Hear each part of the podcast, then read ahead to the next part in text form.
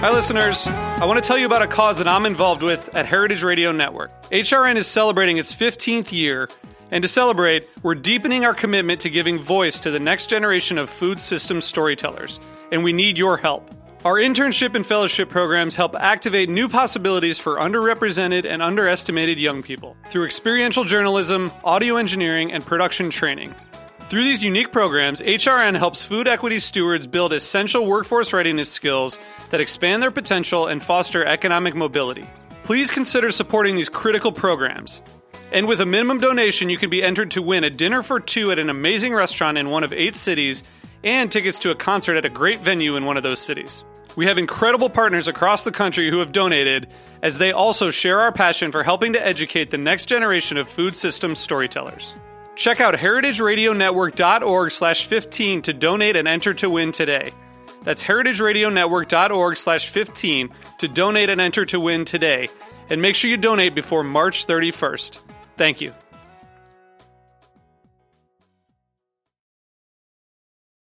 Welcome to Wheels Off, a show about the messy reality of the creative life. I'm Rhett Miller. That's when it got wheels off.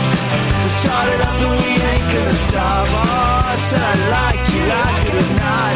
That's when it got wheels off. Trapper Schoepp is a lot of things. He's a singing storyteller. He's a sweetheart. He's a funny guy. He's young. He's tall. He's good looking.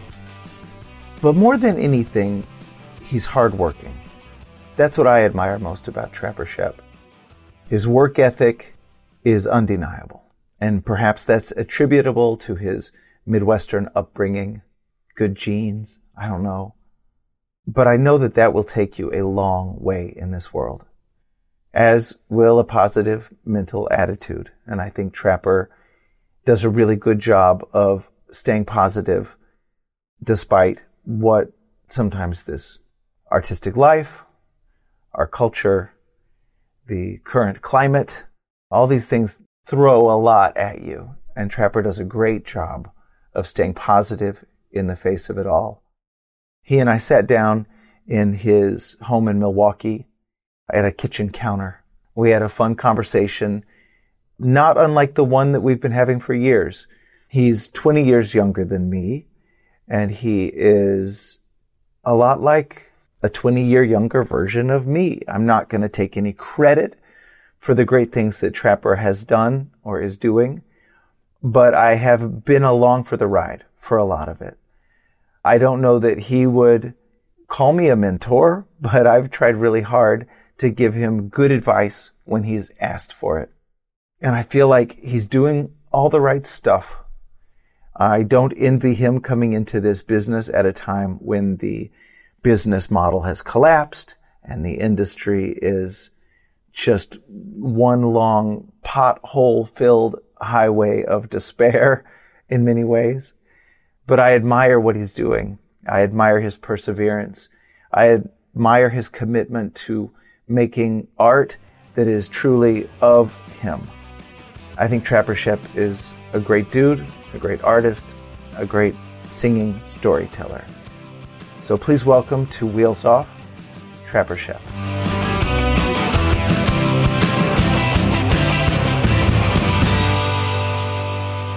Hello, Trapper. We're here at last. At last. Uh, I want to start singing that song now. At last. Let's not do that. We can. We have the piano in there. We uh, we're for for those of you listening, we're at Trapper's house in Milwaukee, Wisconsin. It's a lovely house on the inside. The outside of it is as if a bomb exploded.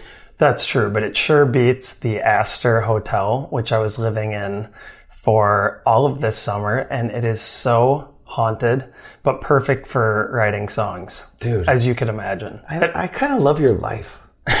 it's very weird. All right, well let's start. Let's start where I where I like to always start these conversations. Um, what creative project are you working on right now, and how do you find it inspiring?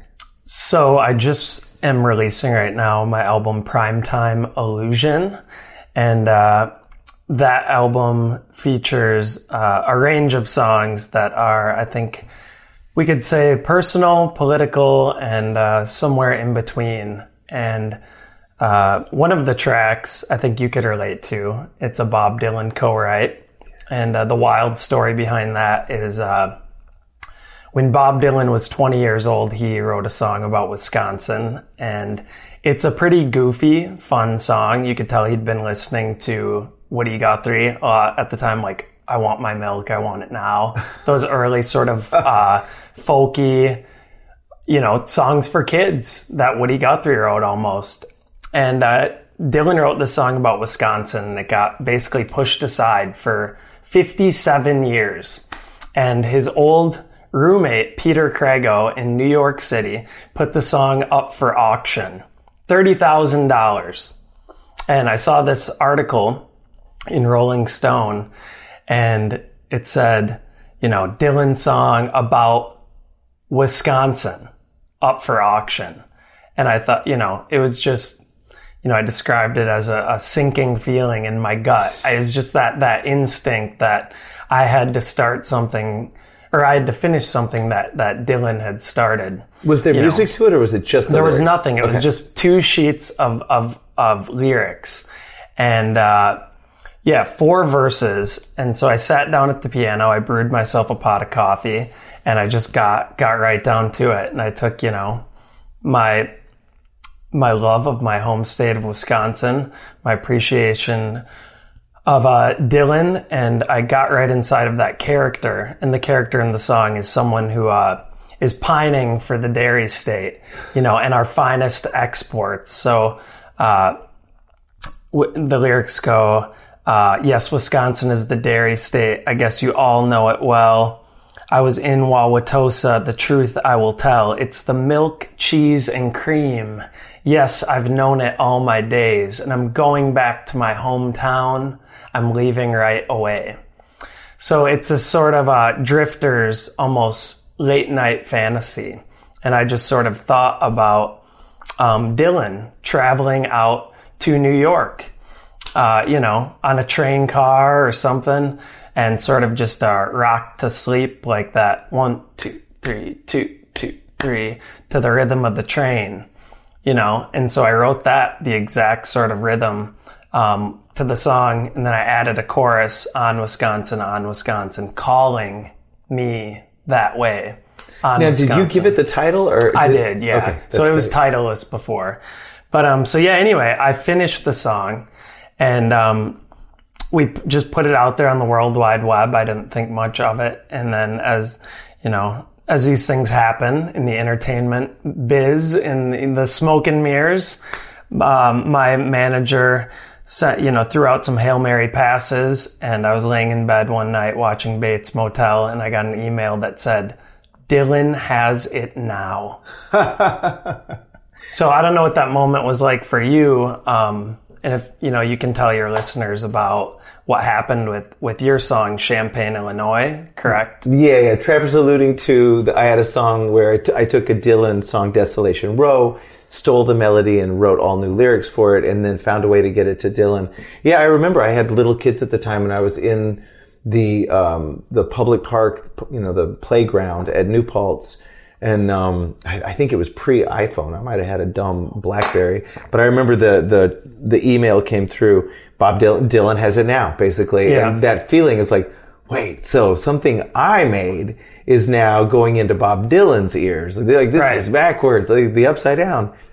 Yeah. So Yeah. that what a, what a feeling. What a strange feeling. I mean, it is. It's just such a, a full circle almost feeling. I mean, tracing it back to, you know, me standing in a baseball field when I was 14 years old, seeing Bob Dylan live with Willie Nelson, you know, singing. You know, I was I still remember that. I was just standing in the middle of that baseball field as if my two legs were just frozen.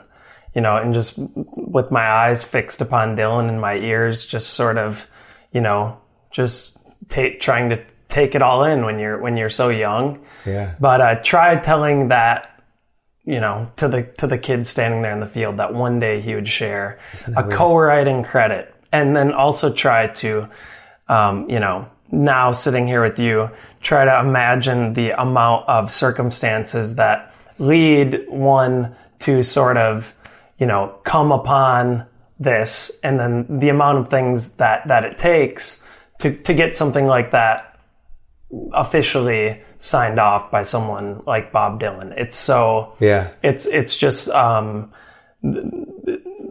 it just the chances of it happening are it's like winning the, the lottery basically. It's funny. I think uh, like when I have these conversations with people, I really love the idea that it, that they're useful. Like even specifically maybe to like young, even younger than you, trapper people who are trying to figure out Yeah. you know how to do this weird job.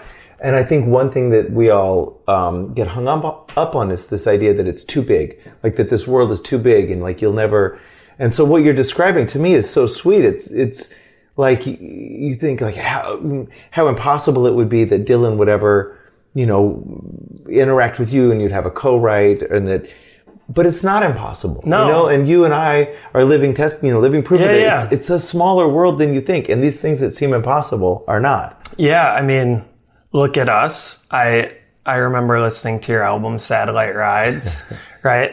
Um, Buick City Complex was, you know, the soundtrack to my first heartbreak, you know, and uh, you know, and then that summer I remember y'all coming to the Pabst Theater and I brought you a bottle of Jack Daniels, Yeah. and that was sort of cool cool for me to to be able to just sort of hand someone that I really admired a bottle of Jack Daniels and yeah you can sort of laugh at home and the listener. But those are the sort of moments that you have with the people that um, you you admire early on that you, you look back on those moments as being sort of what do they call it? The Nashville handshake. Yeah. Just go- goofy stuff like that. But uh yeah i mean it's it's you, you can't you can't really write it better than than having a co-write with bob dylan and it's the same goes for you. So well thanks. I, I I I do remember seeing something in your eyes even with that that goofy day with the bottle of whiskey that's still there today and I think is is a the thing that makes you who you are. Like you are you're really driven. And i don't mean that in like a commercial way but i think you've just got this fire inside of you to create. And i just i guess i wonder do you remember when you first became aware of that drive? Was there an epiphany moment for you? Yeah, yeah, I remember it very specifically. So I was laid up on my parents' couch, the red checkered couch in their basement, and I was a wild, accident prone youth. So I, I was really into BMX bike riding. so we'd bet we'd literally with our hands build bike jumps and then jump off it into the sky and then fall down onto the ground, right? Every mother's worst nightmare. and the more times you do that, you know, the, the chances are higher and higher that eventually you are going to severely herniate a disc in your back. You know, so that's what happened to me at mm-hmm. age, you know, f- you know, 13, 14, you know, somewhere in there. The very pivotal time in your life where you think, what, what, what am I? Who am I? What comes next? And so this this terrible accident happened that left me sort of spinning directionless. And I was in my parents' basement and I heard the song Hurricane come on in a movie and it was that A minor chord. And I heard Bob Dylan start singing in a voice with gravel, with conviction, with a sense of purpose. And more importantly, it was a voice that felt familiar to me. And it was someone that I felt like I knew, you know, from from growing up in as they call it the great midwest, you know, someone I could connect to.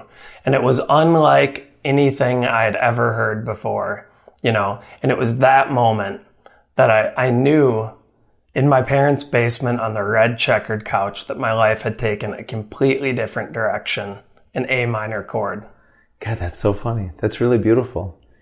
Um, I wonder how many of us have a like a Dylan epiphany. What's yours? Well, I just I, there was an uh, on my 15th 15th birthday. The Smiths came through Dallas, and their opening act was this um, lesbian female folk singer from California named Phranc, with a PH and a hard C. Those that, those were all the ways she described herself. I didn't make that up. So. Um, um, but she did um, the Lonesome Death of Hattie Carroll, and I'd never heard of her. And she was all by herself, and she's in a room with three thousand kids in Dallas, and we're all waiting for the Smiths to come out, because we're super fans. And she's out there having to win us over, strangers, and she does this Dylan song, and I just started crying. And I remember thinking like, oh yeah, I, that I could do that. Like she's just standing there with a guitar, and I'd already been taking lessons, and I just something hit me like, oh yeah, you just put the words together in the right order, and you deliver them, and you can move people. Like she, you know, she changed my life. Some lady I'd never even heard of before. But yeah, and I, but Dylan was, you know, the the engine behind those words, and it's funny. Yeah, he's you, you know, you and I both know his son Jake now, and and and Jakob describes his dad going around just giving people the opportunity to meet Bob Dylan. What a weird life that must yeah, be. Yeah, exactly. Yeah, but I think what's so important uh, for young songwriters, you, you mentioned, you know, young songwriters out there listening. Uh, something that's been really great for me, just on a very practical level, is being able to be inspired by just the, the world in front of you, the world we see. So t- you turn on the TV, you turn on the news, you turn on your phone, you turn on, you know, whatever, NPR, and you hear a story. It's what Dylan did. Who killed Davy Moore? Why and what's the reason for? The lonesome death of Hattie Carroll.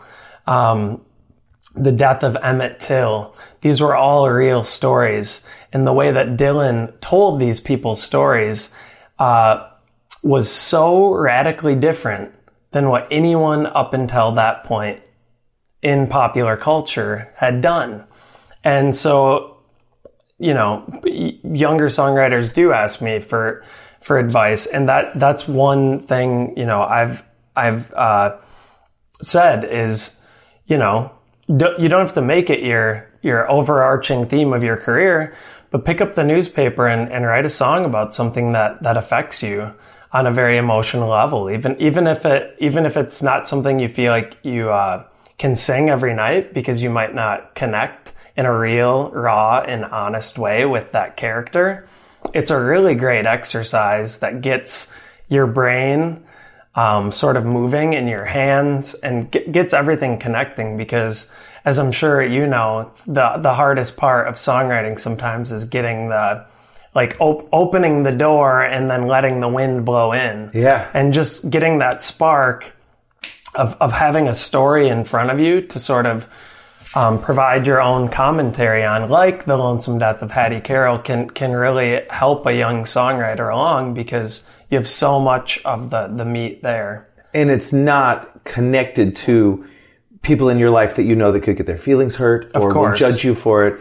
Um, it's funny that you bring that up because you know I just recently had written that thing for a thing for No Depression about songwriting, and I and I split it off into two styles of songwriting. One that's really just stream of consciousness, and one that's story driven, where you sort of work backwards, where you know what you're mm-hmm. writing about, like you're describing. And I think you, Trapper, are really good at writing songs where you kind of know what you're writing about and work backwards from that. And I've never thought I was, but you just brought up Buick City Complex, which was a song of mine where I was in Flint, Michigan as the plant was closing. And I put my, and, and I guess this is where those two styles kind of overlap in the mm-hmm. Venn diagram of them. I put myself as a factory worker. What would I do? I'm hanging out at a bar. I'm trying to get laid. And so I'm writing about something like you're describing, like a, a news story. But instead of writing about like the whole broad spectrum of the story, it's one little person who's just trying to get laid that night. And so, like, it, it's funny. Yeah, you just gave me an epiphany. Thank you Yeah, very yeah. much. Yeah, But it's a way in. it's a way in.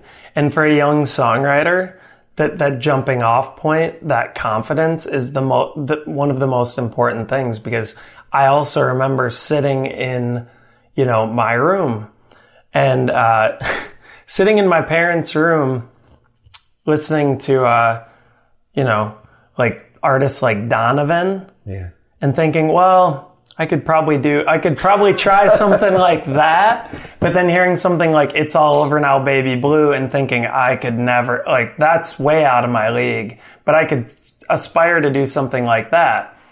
But what, you know, all of my early songs were so fr- very frivolous and meaningless to be, you know, let's be real. That's, you write a, whatever. You write a thousand bad songs, you get one or two good ones in there. Whatever you know, whatever arbitrary number you want to pop in there.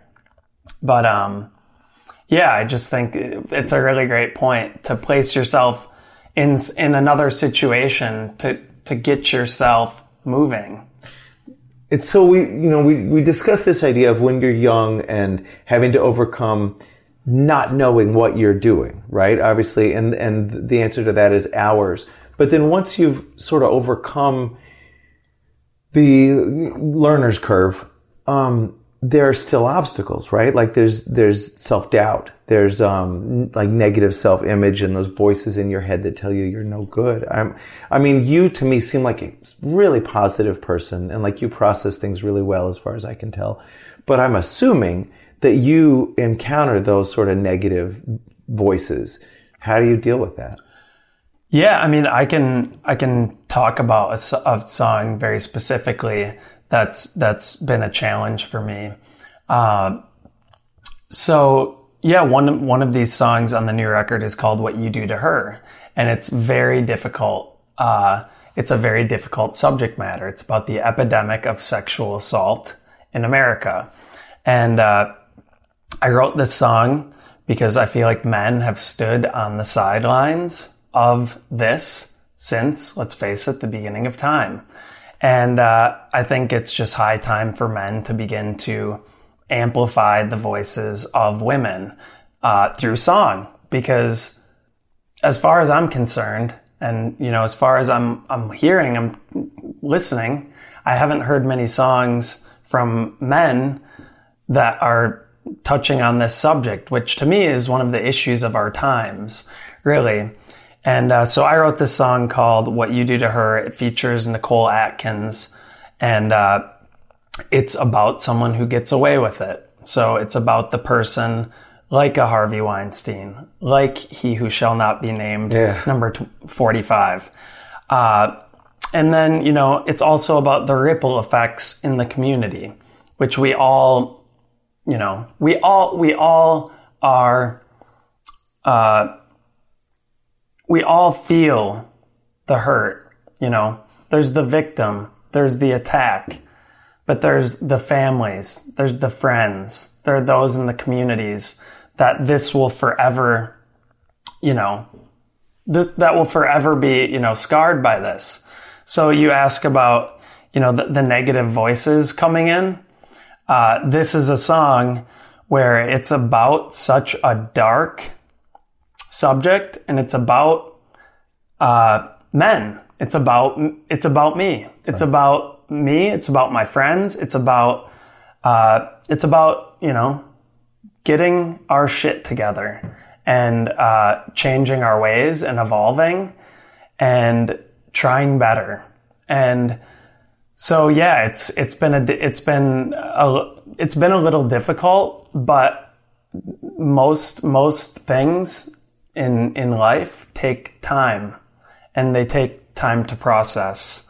And for me this song is, has been been a, a, really important song in that that I've uh, I've taken a lot of input from strong women in my life such as my sister uh, my ex, you know ex partners of mine and uh, other women in my life.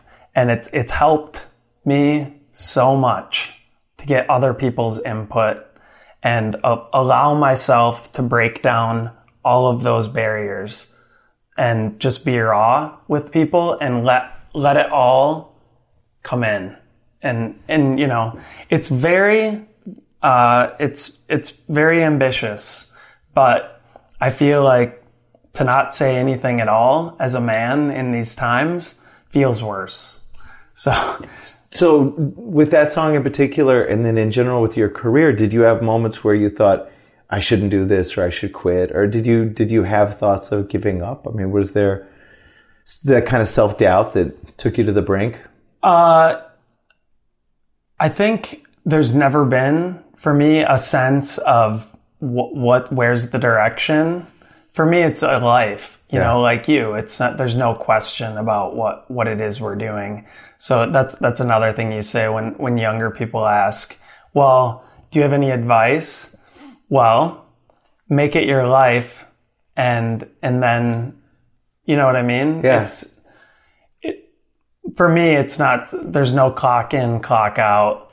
So it's being a musician, being an artist is is a life. There's no there's no sort of if ands or buts about it. And I know you've been on the exact same path for But I was lucky because I got to be part of the industry when it, when there was still funding, when it was still flourishing. I mean, you you've come up during a time you've had to work so hard for everything you've got, and and I really admire that. I mean, I I remember when I first met you and you were so young, and I remember almost just wanting to say like. I don't know. I don't know. This is not a good time to do this. Yeah. But you've you've made it a good time, and I think that there, there's something really inspiring about that. Yeah. I will say that some of the best advice I've ever gotten was uh, from Jakob Dylan. And he said, uh, stay the course. Music is cyclical. So, and right now is, is such a terrific moment for Americana music. Uh, turn on, turn on the TV. You have Springsteen on Broadway.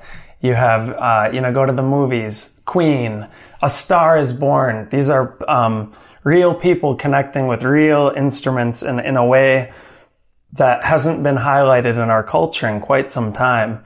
And uh, it's an inspiring time to, to be a musician.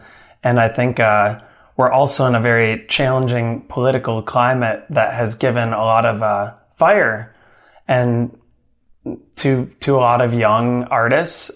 And you know, you can't help but try to write yourself out of these these difficult social issues that we're having.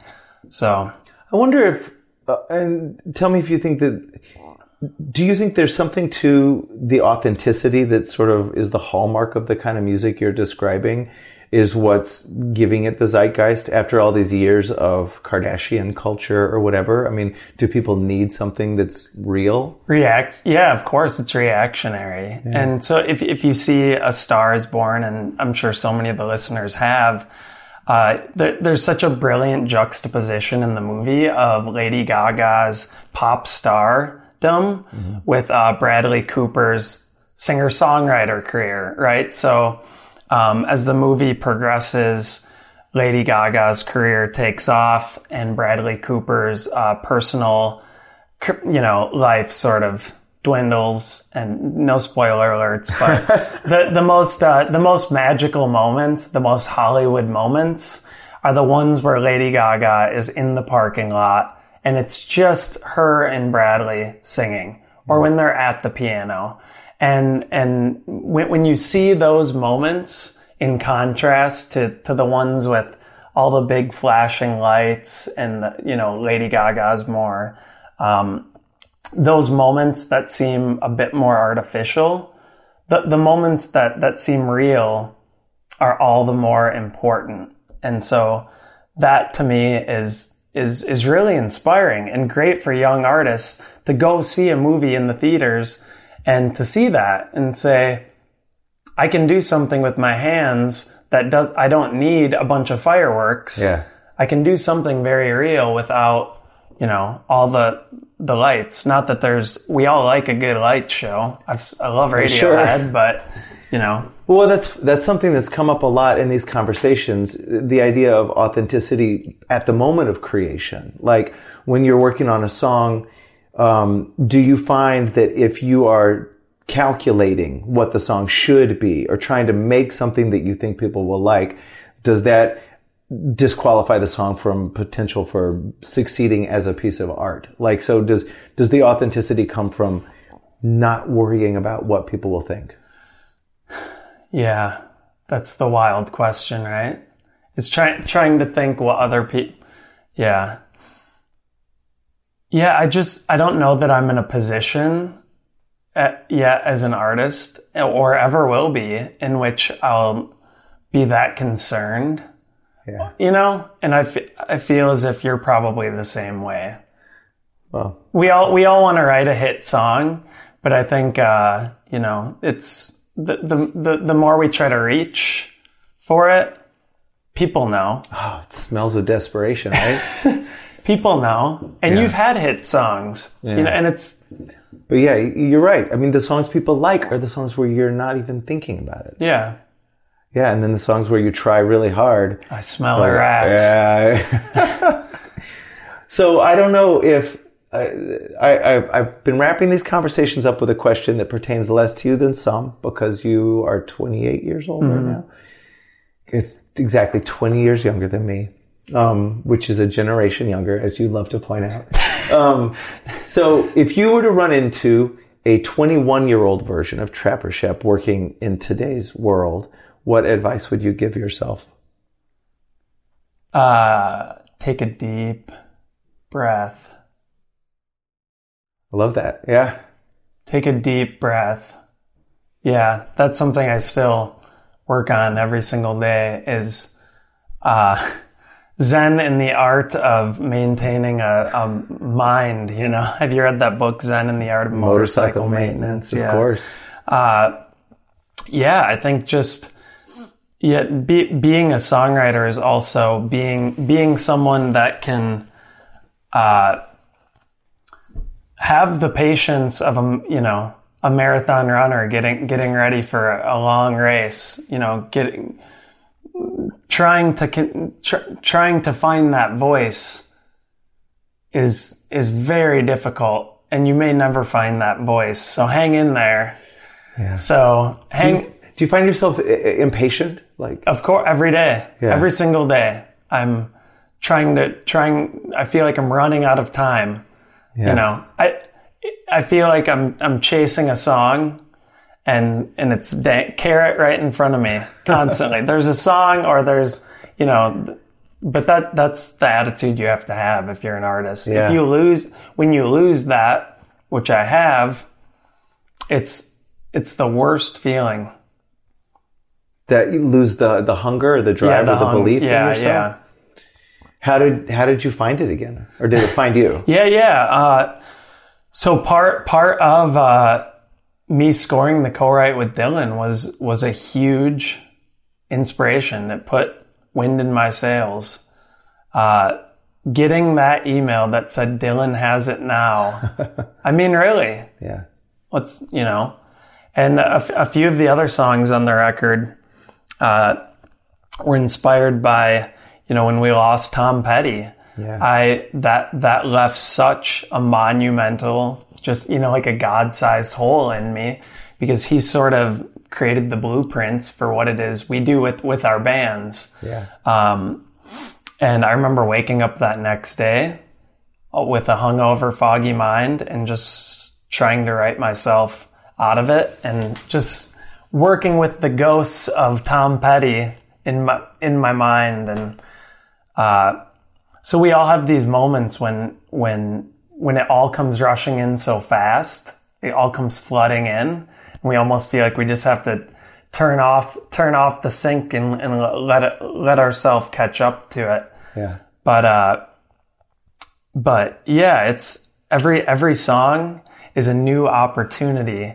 to to have a, a new voice which is really something i love about songwriting you don't have to be anyone you can you don't have to to be in a box you know God, I love that. That's great advice that I think could apply to really any discipline. Mm-hmm. Well, listen, I, I've I've always admired your work ethic, and your talent is undeniable. And I'm really grateful that I got to talk to you. Thank we you. We have to go sound check we got to go work. come on Yeah, let's go Thanks, Thank Trapper. Schoepp. yeah cheers All right. Thank you so much for listening to Wheels Off. Please be sure to rate and review the show on iTunes. That helps us appear higher in the search results and lets other folks know that it's a cool podcast to listen to. Also, as the kids say, don't forget to subscribe on iTunes, Stitcher, Google Play, or anywhere else that you listen to shows like this so that you never miss an episode. This has been Wheels Off, and I'm Rhett Miller, encouraging you to create every day. Thanks, y'all.